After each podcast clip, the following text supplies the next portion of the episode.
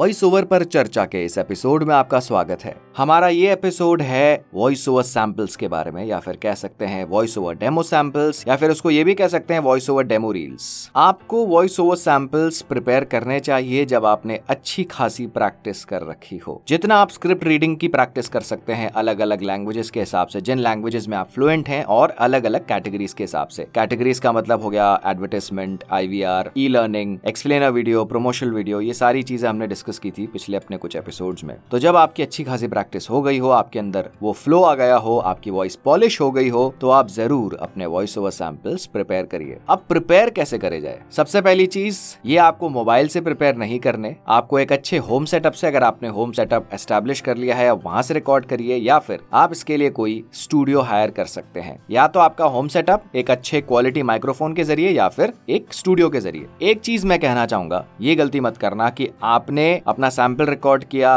कोई स्टूडियो में जाके, जहाँ पे एक साउंड इंजीनियर मौजूद है और वो आपकी, जो आपके आउटपुट को और बेहतर बना देते हैं, उसमें मिक्सिंग करते हैं इफेक्ट्स डालते हैं। आपने वहाँ से अपना सैंपल प्रिपेयर किया और उसके बाद आपके पास प्रोजेक्ट आ गया, लेकिन उसी के बीच आपने अपना होम सेटअप डेवलप कर लिया है। तो उसमें होगा क्या? आप क्लाइंट को दोगे, स्टूडियो वाला सैंपल, और आउटपुट डिलीवर करोगे अपने घर के सेटअप से। तो यहाँ पे कॉन्फ्लिक्ट हो सकती है। ज़ाहिर सी बात है, जो स्टूडियो का आउटपुट होगा, और आपके जो घर का आउटपुट, जो आपने खुद एडिट किया है, उसमें डिफरेंस हो सकता है। वैसे आवाज़ सेम ही है, लेकिन इसका फ़र्क पड़ता है। तो आप सैंपल वहीं से बनाइए, जहाँ से आप आउटपुट डिलीवर करने वाले हैं। पहली चीज़ उसके बाद आपको उन लैंग्वेजेस को चूज़ करना चाहिए जिनमें आपकी पकड़ है। जिन लैंग्वेजेस में आपकी पकड़ है फ्लुएंट है आप। तो लैंग्वेजेस के बाद कैटेगरीज तो आपको अलग अलग भाषाओं के हिसाब से और अलग अलग कैटेगरीज के हिसाब से वॉइस ओवर सैंपल्स प्रिपेयर करने हैं। जैसे ही आपने फाइल्स रिकॉर्ड कर ली तो उन्हें आपको सेव कैसे करना है? एग्ज़ाम्पल के तौर पे सबसे पहले लैंग्वेज फिर कैटेगरी जैसे English e learning English advertisement English explainer video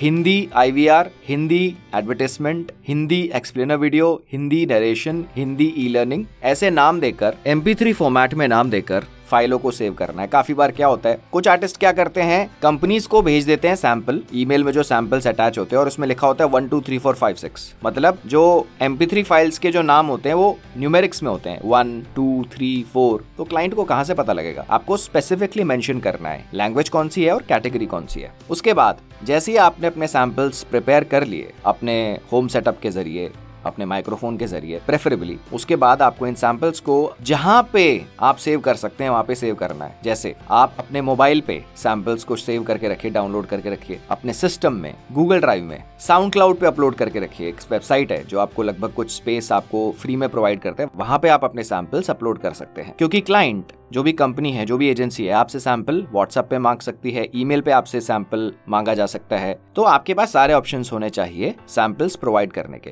दोबारा दोहराना चाहूँगा, अपने मोबाइल पे सेव करके रखिए सिस्टम में सेव करके रखिए गूगल ड्राइव पे अपलोड करिए साउंड क्लाउड पे अपलोड करिए। यूट्यूब पे आप ऐसे स्टिल वीडियो के हिसाब से आप सैंपल्स बना सकते हैं थंबनेल बना दिया, जैसे इंग्लिश ई लर्निंग अगर आपको यूट्यूब का समझना है कैसे सैंपल डाले जाते हैं तो इस एपिसोड के डिस्क्रिप्शन में कुछ प्लेलिस्ट के लिंक शेयर कर दिए जाएँगे। वहाँ पे जाके आप देख सकते हैं कैसे आप सैंपल्स को अपलोड कर सकते हैं यूट्यूब पे। तो आप सैंपल्स प्रिपेयर करके रखिए, जितनी प्रैक्टिस कर सकते हैं आप करिए, और अच्छे सेटअप के ज़रिए माइक्रोफोन के ज़रिए आपको अपने वॉइस ओवर सैंपल्स प्रिपेयर करने चाहिए। तो आप करिए अपने voice over demo samples prepare और हम जल्द आएँगे अपने एक नए एपिसोड के साथ।